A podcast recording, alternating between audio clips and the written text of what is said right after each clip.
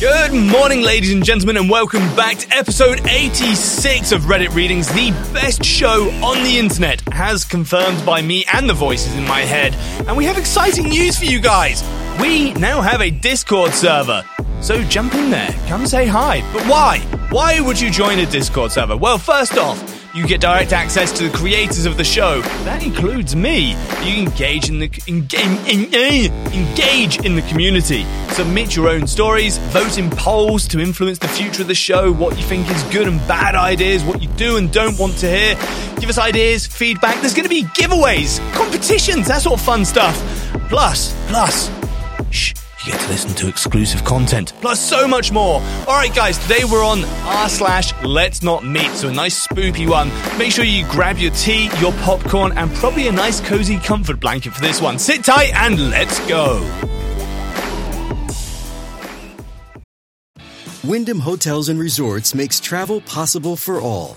Whether it's the long haulers looking for a great cup of coffee, a roomier rest for the on a whim road trippers, or a place to make summer memories with the whole family.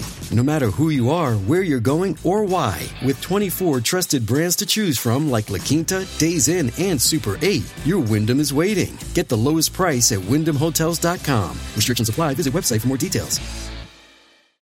It is Ryan here, and I have a question for you. What do you do when you win?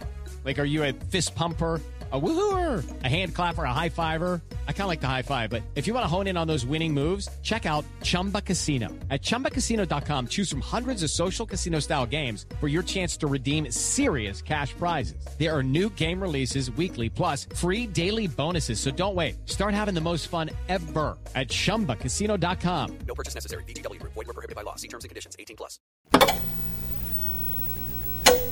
Posted by you slash Lucia Grace. The man that lived in the woods on my property and eventually tried breaking into my home. A few years ago, I moved to a relatively remote part of my town with my boyfriend. We owned a small section of the land behind our home, which consisted of the woods, a creek, and general shrubbery. I take my dogs out there every day for walks, and one day came across what looked like a campsite where a homeless person would live. There was a basket full of sticks, and what I assumed was being used for firewood a mattress, blankets, and a tarp. It looked relatively kept, so I assumed somebody must be actively staying there. I went off in a different direction and decided to stay away from that area. I had told my boyfriend about what I came across that day, and we were trying to figure out what we should do to eventually remove this person, as it was our land, and we didn't feel comfortable having someone camping out so close to our home. We sort of forgot about it for a few months until one day I was walking past the area again with the dogs, and curiosity got the best of me. I went to have a snoop. Once again, I found the same layout, though much more unkept. There were some leftover food items and the remainder of a fire. I quickly left. The same night as I was waiting on my boyfriend to get home, I was in the kitchen cooking and facing the window that looked out towards the wood. I thought I had seen someone standing next to a tree, but it was so dark. I have horrible eyesight, so I didn't try to overthink it. But then I actually started thinking. Our home and property was fenced, and that little campsite I saw again today. Freaked myself out. Could it be the person that was staying there? I knew someone probably was. But I didn't think they'd want to show themselves, if that makes sense. I carried on cooking and thinking on it, hyping myself up in a bad way. I kept looking around but couldn't see anyone, so I hoped it was just my anxiety my overthinking. And then there was a knock at the back door. We had a curtain covering the window on the back door, so I couldn't see who was knocking. And I wouldn't be able to see them from the window where I was standing either. I went to the door and I moved the curtain.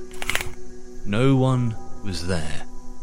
The dogs had started barking at that point, which, if you have dogs, you know that when you feel anxious, them barking can freak you out even more. I had my Alexa playing music and turned her off to be able to hear better. The dogs were barking in the front room at the window, but I couldn't see anything. I shut the curtains fully then and calmed the dogs down. I was feeling very, very uneasy. Suddenly, a noise came from the kitchen, like someone was jumping against the door. The dogs started going crazy again, and I ran to the kitchen. I went after them. The door kept jittering and moving. Someone was trying to get in. The pole that was keeping up the curtain fell, and I saw a man wearing what looked like a white face mask, some sort of cover to conceal his face. He kept pushing on the door, and I was hyperventilating at that point. If I left out the front door, he could run and get me in seconds. So I left the dogs downstairs and ran upstairs, locking myself in the bathroom. I felt so scared.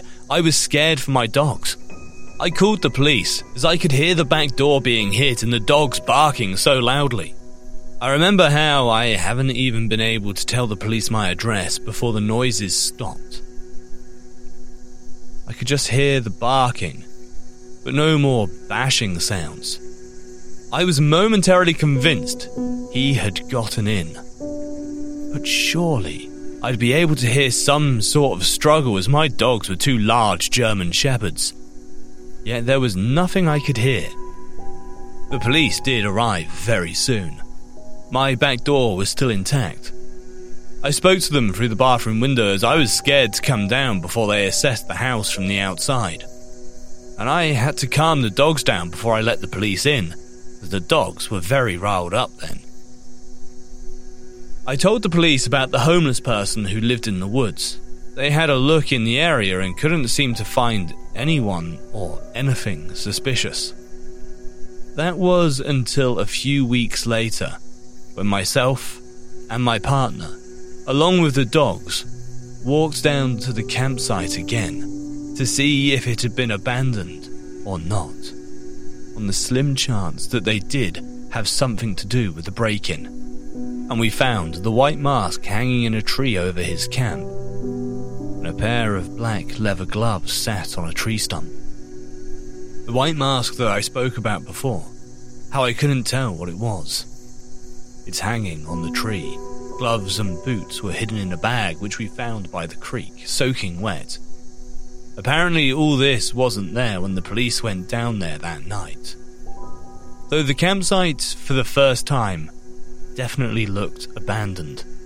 We sent pictures to the police, who came down again soon after. But even though they had all this evidence, safe to say, nothing was ever done about it. Most likely as there was no successful break in. We got everything removed from the campsite and taken away in a skip. Who knows what could have happened if the back door gave in? I still worry thinking about it. It's left me with a lot more unsolved anxiety than I already had. As hard to believe, and absolutely terrifying as it is, this user submitted this post with supporting pictures. There is photos. Jump on Discord and I'll show them to you.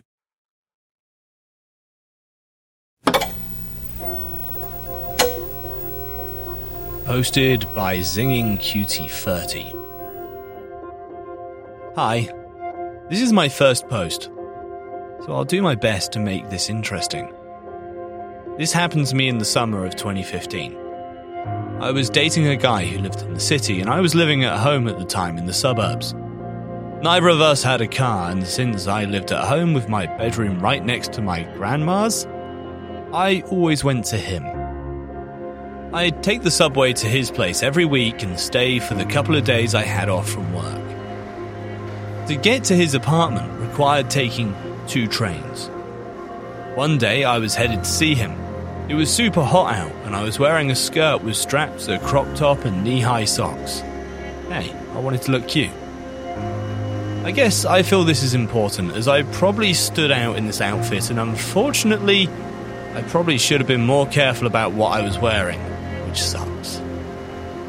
Anyway, I'm on the first train, and after a few stops, I notice a man get on.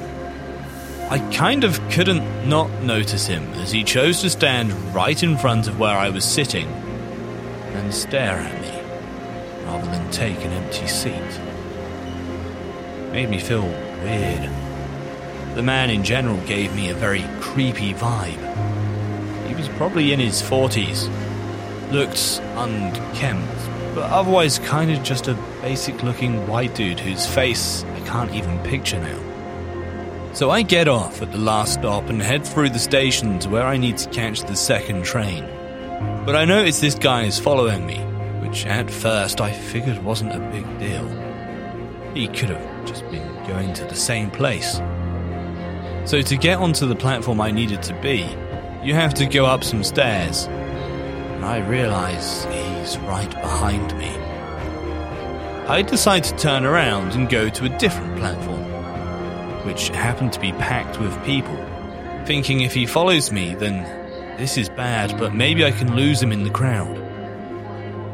He follows me, I try to duck out of view before going back to the actual platform I needed to be waiting on. I get there, and for a few minutes I feel better, until I see him again. He must have known I'd be there, after I'd gone up there and then turned around. Plus, it was the only other platform, and most likely he saw me the whole time. There weren't too many people waiting compared to the other side, but a few trains came that were so full, I didn't bother to try to get on, neither did he. The whole time, I'm texting my boyfriend, who is not taking me seriously at all. I asked if he could at least meet me at the station when I got to the stop by his apartment, five minute walk, and he was being reluctant but agreed finally. At this point, though, I'm still waiting for a train. One comes, but it's very full, but I'm getting restless. And I want to get to a safe place, so I squeeze on. And so does the man right next to me with his arm over me. I decide that even with all these people around, I am not safe. So, right before the doors close, I hop out and the train leaves with the guy on it staring at me as it pulled away. I waited for a few more trains to come and go, worried the guy would be waiting for me at the next stop or something. I got on a train finally, paying attention to everyone who got on at each stop. He never did. When I made it to my stop, greeted my boyfriend who seemed put out by having to walk over. He's an ex boyfriend and was generally kind of shitty. I'm really proud of myself for getting off that train at the last second. I don't know how much danger I was in, but I know that man was following me, and definitely wasn't for any wholesome reason. And despite being in public, I feel like if he had tried anything, no one would have done shit. And I am very small and not a very strong person. Kaley Cuoco for Priceline. Ready to go to your happy place for a happy price? Well, why didn't you say so? Just download the Priceline app right now and save up to 60% on hotels. So, whether it's Cousin Kevin's Kazoo concert in Kansas City, go Kevin, or Becky's Bachelorette Bash in Bermuda, you never have to miss a trip ever again. So, download the Priceline app today. Your savings are waiting. Go to your happy place for a happy price. Go to your happy price, Priceline. Hosted by u slash typical underscore succotash. Home invasion. Hi everyone. This incident happened about five years ago. This is a story that I never really tell anymore, because most people are either uncomfortable hearing it or make well meaning comments about what I should have done in this situation without really understanding how differently your mind works when experiencing absolute panic. But you guys seem to get it. So here's my story. I was living in a relatively nice apartment in downtown Memphis, working as an ophthalmic technician. I arrived home from work at my usual time, around 4:30 p.m. Unlocked my door and went inside. I set my phone, wallet, and keys on the kitchen island, hearing my heavy metal front door swing shut loudly behind me, and begin taking care of some errands around the house. Having grown up in a small town, it was habit for me not to lock my door during the day, especially when I knew my husband would soon be home anyway. I've never forgotten to lock my door once in five years since this day. I walked through my bathroom and into my large walk in closet and began hanging up the laundry that I'd started earlier in the day before work. My front door opened, and I smiled with surprise. My husband was home a little early, and I happily called out to him, I'm in here, love. I was met with silence and slowly began to feel that sinking feeling of something is wrong crawl up my spine. I tried to shake it off, thinking my husband simply hadn't heard me, and walked out into my living room kitchen area.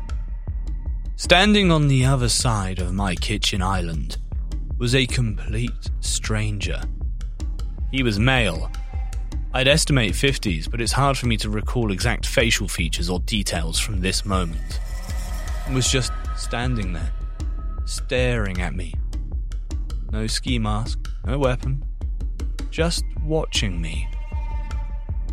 I wondered if he'd maybe walked into the wrong apartment and was going to apologize and leave. But as he continued to stare, I realized I need to do something other than just gape at this stranger in my house. I stood taller, puffed up my chest in an attempt to look more threatening, which is hard to do as a small female, and use a loud, clear voice telling him to get out of my apartment, that he had no business being here. He completely ignored me, like I hadn't spoken. Then he began to pick up my things my cell phone, my keys, my wallet. He picked them up methodically and put them into his own pockets. That's when it truly hit me that this person was dangerous.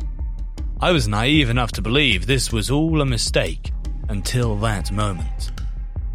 I darted forward towards the only other device I had that would allow me to get help my computer. I had to take a few steps closer to my intruder in order to reach it, but still had about 12 to 15 feet between us, so I knew I could grab it and run before he could reach me. As I picked it up and turned to run, I saw him start to move after me and I sprinted back to the bathroom because it was the only place I could go and put two locked doors between us my bathroom door and the closet door. I slammed and locked the first door, and within seconds I could hear him messing with it, trying to open it. I ran to the closet and locked that door too, opening my computer and getting on Facebook Messenger to contact my husband. I sent message after message, pleading with him, call 911 and tell them there was an intruder in my apartment. He got the messages within minutes and assured me that he had a dispatcher on the phone and was leaving work himself to try to get me if he could. I waited. And waited. The bathroom door opened, and the intruder came inside. He moved to the closet door and started trying to break that door down too. Here's the part where people usually start giving me advice on how I should have acted. But all I can tell you is that I was frozen. With fear, with shock, I don't know. But I didn't scream, or cry, or search for a weapon in that dark closet. I didn't brace the door or try to hold it closed. I just kneeled in my closet and waited to die. Because I knew that's what was going to happen. People like to tell me that I lived in an apartment. Surely, if I'd screamed, someone would have heard and come to help. Surely there was something heavy enough in my closet to use to defend myself. Hell, even the laptop I had would hurt if I swung it at someone. Why didn't I do anything? I don't really have an answer for that. But that closet door miraculously held. I heard frustrated footsteps go back out the living area of my apartment. I heard things breaking, bottles shattering, my drawers and refrigerator and cabinet being flung open as things were torn out of them. I continued to sit in that closet, silently crying, waiting to leave, but feeling that death was inevitable. I feel awful about my selfishness in that moment, but I messaged my mum, who lived a 15 hour drive away, and told her what was happening. I just desperately wanted comfort and to tell her how much I love her. I'm not a parent, but I can only imagine the fear and the helplessness I put her through knowing her daughter was in danger and that there was nothing she could do to help. She messaged me constantly, begging me to keep replying. I told her I would as long as I could. But I also told her to tell my brothers I loved them, to help my husband through whatever happened next if it ended badly.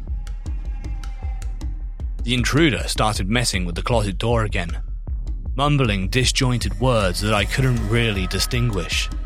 I remember hoping that the police would get to the apartment before my husband that he wouldn't be the one to find me in whatever state this invader left me in. The front door opened again, and it was my husband shouting for me.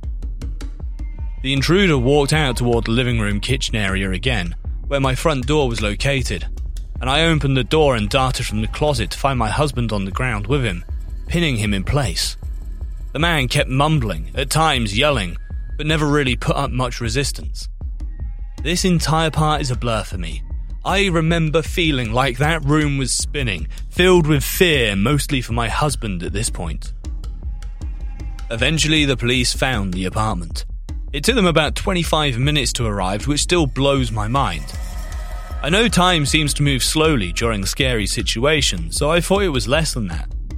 But from the time my husband dialed 911 to the time officers arrived, it was 25 excruciating minutes. This isn't intended to bash them in any way. It just always seemed like this was an unusually long response time for a home invasion. They got my things back from the man and took him out from my apartment. I numbly went through the process of filing a police report, telling them what had happened. One of the officers commented that I should really keep my door locked at all times. I remember feeling like he was being insensitive at the time or blaming me for what happened, but later recognized his words were coming from experience. I am sure he's seen the situation end differently for other women. Within 30 minutes, the scariest incident of my life was over. But I have carried the fear, the violation, the anxiety of having someone intrude into my space for years. If it happened to me once, it could happen again. There is a little bit more to this story, so go and check it out if you like. But I feel like this is a nice spot to end it on this podcast.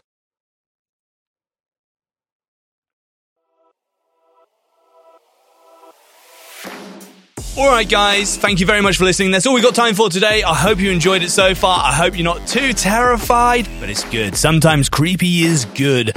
Don't forget, go and check out the Discord, and I will see you in the next episode. Peace out. Step into the world of power, loyalty, and luck. I'm gonna make him an offer he can't refuse. With family, cannolis, and spins mean everything. Now, you wanna get mixed up in the family business. Introducing The Godfather at ChumbaCasino.com. Test your luck in the shadowy world of The Godfather slot. Someday, I will call upon you to do a service for me. Play The Godfather now at ChumbaCasino.com. Welcome to the family. VGW Group. No purchase necessary. Void where prohibited by law. See terms and conditions. 18 plus. Do you enjoy science, spooky stories, and all things paranormal? We do too. While we would love for most paranormal stories to be true, we are here to tell you that they probably aren't. But that doesn't make them any less fun to speculate about. We are the Spooky Science Sisters podcast. In this podcast, we bring you bi weekly discussions on possible scientific explanations behind the supernatural. Backed up by research articles and other credible sources, we do deep dives into things like archaeology and physics and share in depth discussions with topic experts. Visit us at SpookyScienceSisters.com to listen to a couple of skeptics debunk some of your favorite alien encounters, cryptid sightings, and ghost stories with science, sass, and a significant amount of laughter. Thank you and stay spooky.